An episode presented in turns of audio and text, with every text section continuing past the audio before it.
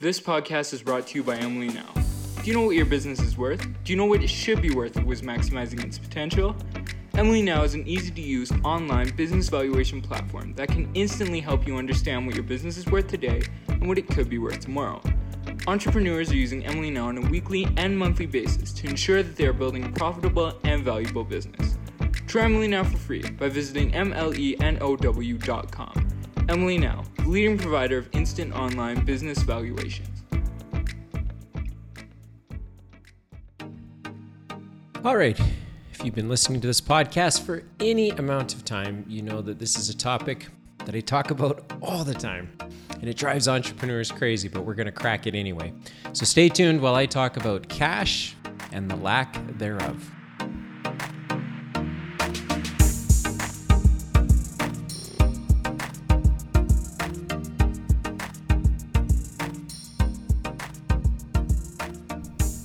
Welcome to this week's episode of Dylan's podcast. I am Dylan Gallagher. This is my podcast where I take a couple of minutes out of my week to share some of the things that I'm thinking about in hopes that other entrepreneurs who are busy running businesses have something that they can um, associate with or maybe I'm a voice that talks about the things that they're getting frustrated with. And uh, that's because I'm responsible for a portfolio of businesses and I come across all the same challenges that I'm sure every entrepreneur comes across.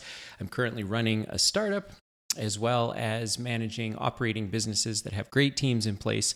But nonetheless, every day we get up and we try to figure out how to do a better job. And this podcast is my opportunity to talk out loud about some of the things that I'm thinking about in, uh, in hopes that it resonates with an entrepreneur out there who's trying to run a business and do the best job that they know how to do. So this week, I'm talking about how lack of cash is a symptom and not a problem. And I know there's a lot of eye rolling that happens. Certainly, when I speak with entrepreneurs, this topic drives them crazy because it raises so many more questions than it does uh, answers. But I'm going to try and break into it here over the next couple of minutes. But before I begin, you see that crazy Facebook outage today? Facebook, Instagram, WhatsApp.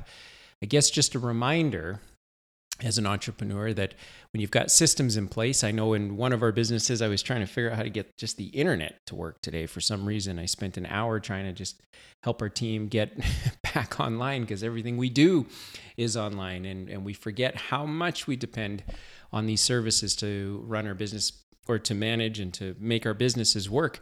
But it does beg the question how much do you rely on these systems and what do you do when they go down I was thinking about running some Facebook ads today, as it turns out.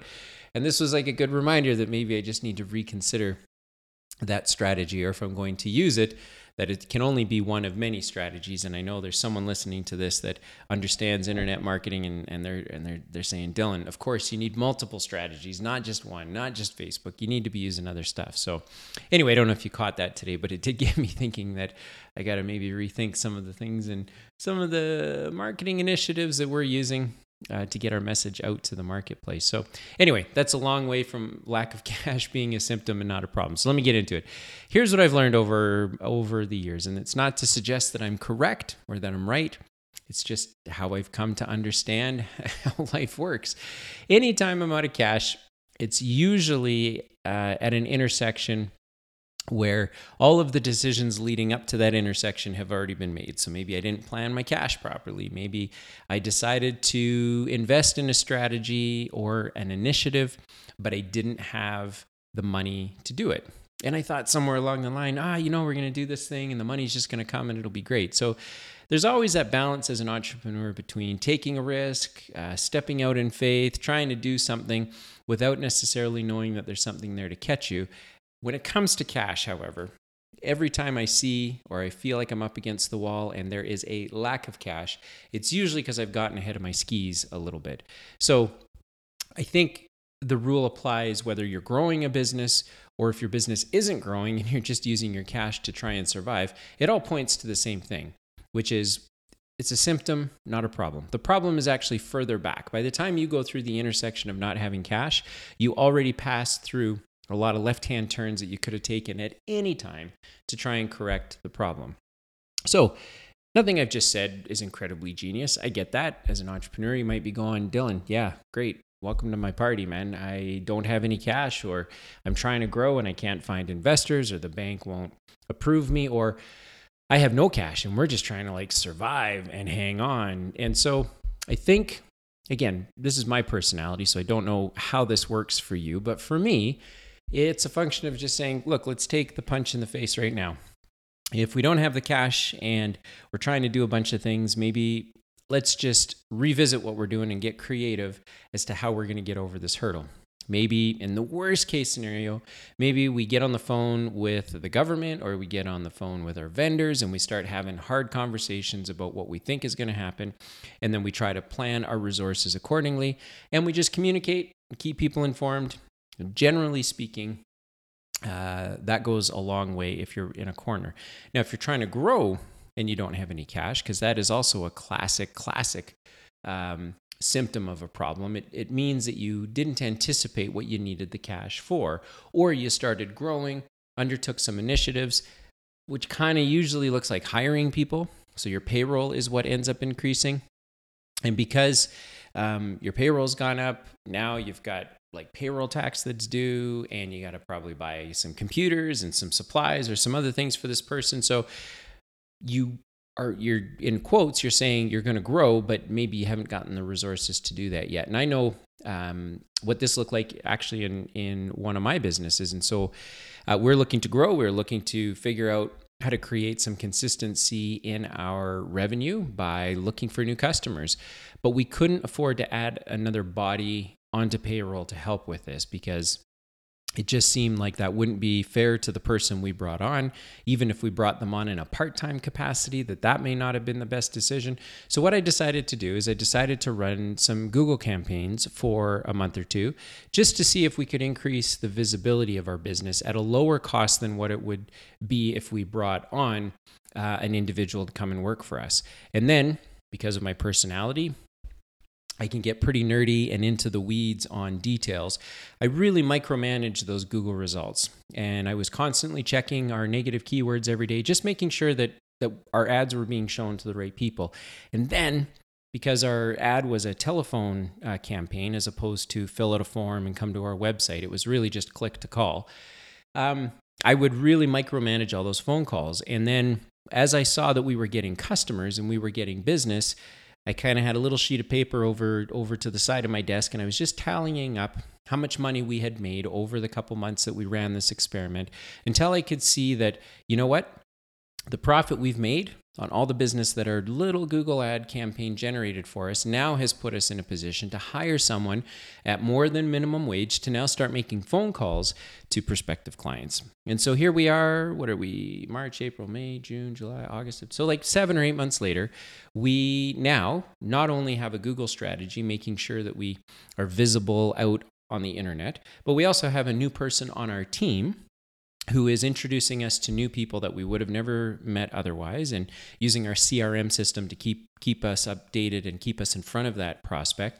And between those two strategies, we've grown our business. And we were able to do it without taking on any leverage, without taking on any new capital, without having to stretch out our suppliers. We just sort of found a way to make it work.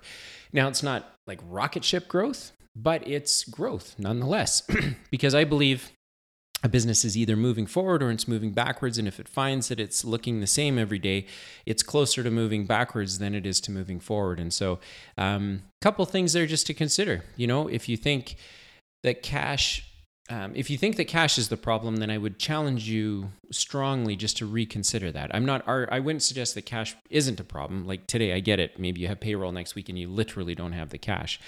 But as as you get through that moment of crisis, you should be thinking about okay, where did I get ahead of my skis? Where did I miss the mark? And am I delusional? Am I delusional in thinking that what I'm doing is actually going to produce the result that I need it to produce? Because if I'm being delusional, then I'm not being fair to the people on my team.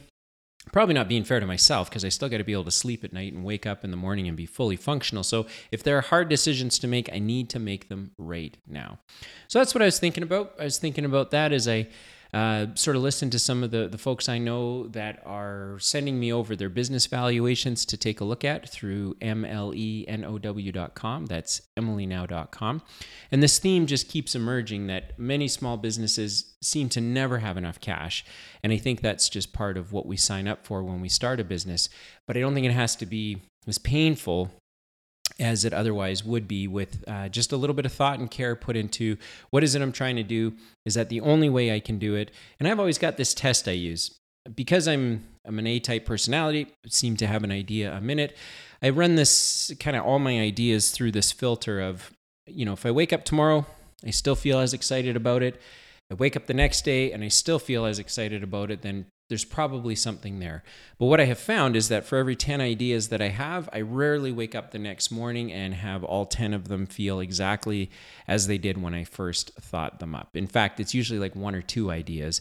And then the other ones I just sort of put on that mental shelf and when something else happens they seem to come off the shelf and then connect at a better point in time. So maybe you just need some way to test yourself. Maybe you just need to say i'm really excited today. I'm trying to problem solve today so i got all these great ideas today. But give yourself a few days just to process it. The truth is nothing's really going to change in 48 hours in your business but by giving yourself a little bit of time to think through the idea you might end up discovering there are better ways of doing it that don't put your doesn't put your business in the same position. So Lack of cash, symptom, not a problem, doesn't help you in the moment, but as you get through the moment, you can become a better and better entrepreneur by thinking through what do we need cash for, whether to grow or solve our problems, and what are the st- strategic ways that we can do that? What are the creative ways that we can do that? And if you ever want to push some ideas around, get a hold of me. Send me a message through LinkedIn or email. I'm a pretty easy guy to get a hold of, and I'd be happy to sort of share with you some strategies and, and things that have worked for me and in hopes that maybe they'll work for your business. So, uh, if you like the podcast, if this was meaningful in any kind of way, make sure to subscribe, like, share. Uh, interact with it in some way because when you do that, it sends up little signals into the internet that there's some content here that maybe other entrepreneurs might find helpful. So I really do appreciate you tuning in. I always enjoy the comments that I receive after a podcast episode gets published because sometimes I think it's just sort of time and place. Uh, people will say, you know, I heard that podcast that you put out and I just happen to be dealing with that thing you were talking about that day. So thanks very much for doing that. And here's my question. So reach out to me. Always, uh, I do this podcast so that I can meet new entrepreneurs, so I can express my opinion on things that I'm learning about in hopes that ultimately it's going to help more entrepreneurs get to wherever it is they're going. So thanks for tuning in. Please make sure to download the next episode.